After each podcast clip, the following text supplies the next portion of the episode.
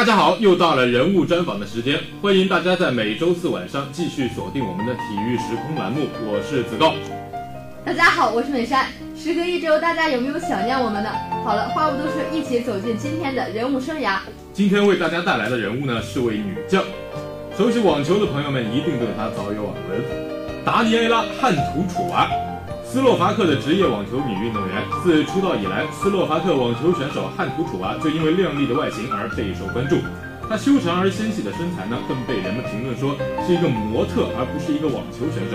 而国内的媒体总是称她为长腿美女。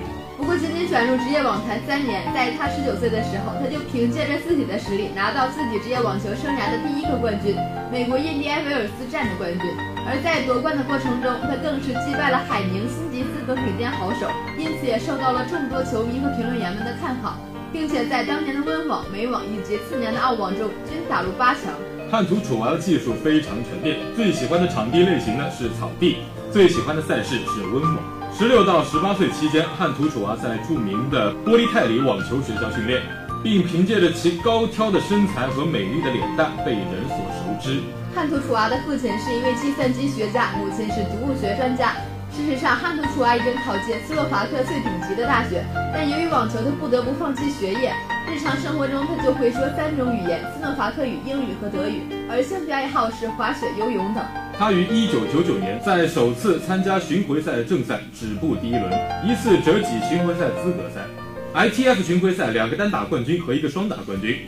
两千年两次四分之一决赛斯特拉斯堡公开赛和卢森堡站折戟澳网，温网和美网资格赛赢得一个 ITF 巡回赛的单打冠军。二零零一年首次年终排名进入前一百，世界排名第三十八位。两场半决赛，俄克拉荷马公开赛和伯明翰站，在巴塞尔莱比锡苏黎世公开赛进入四分之一决赛，首次参加四大满贯正赛。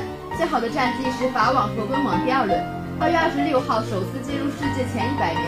八月二十号首次进入世界前五十，温网上首次赢得混合双打冠军。在北非赛首轮不敌普楚科娃后，职业排名跌至赛季新低的七十五名。随后马德里强制赛战胜斯蒂芬斯与科维托娃进入十六强，取得赛季红土首胜。法网不敌扬科维奇首轮游，但是在伯明翰站以非种子身份连胜六场，取得职业生涯第六冠，也是在草地首冠，并取得了职业生涯的第五百胜。汉图楚娃是职业网球中的一位传奇女性，人称网球界的奥黛丽·赫本。可惜在2003年后，汉图楚娃并没有像大家所预计的那样在网坛上取得更大的成就，而是止步不前，反而失见了原有的光芒。职业生涯在2004年陷入低谷，排名一路下滑。进入2005年以后，他在球场上逐渐找回了一些感觉，发挥比较稳定，把排名保持在二十位左右，没有滑坡，没有滑坡，但始终也没有突破。终于在2007年，还是美国印第安维尔斯，他一路击败辛迪斯、米纳、库兹涅佐娃等好手，再度夺冠。果然，状态回归也让他在当年拿到了职业生涯第三个冠军——奥地利林茨站的冠军。整个赛季稳定发挥，也让他在赛季末成功跻身 WTA 年终总决赛行列。两千零八年年初，汉图楚娃在澳网公开赛打进四强，却在半决赛对阵伊万诺维奇时六比零、二比零领先局面下输掉比赛。这似乎呢也预示着好运的远离。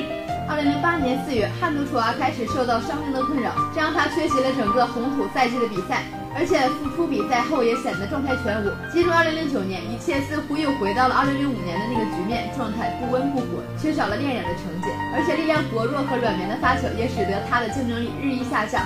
进入2010年，汉图楚娃依旧拼搏在赛场上，支持他的人们依旧怀着希望关注着他的每一场比赛。汉图楚娃从未停止过拼搏，令我们敬佩，也值得学习。说起体育人物的历程，时间总是过得很快，不知不觉啊，又到了说再见的时候。想了解更多的人物新闻吗？我们下期不见不散。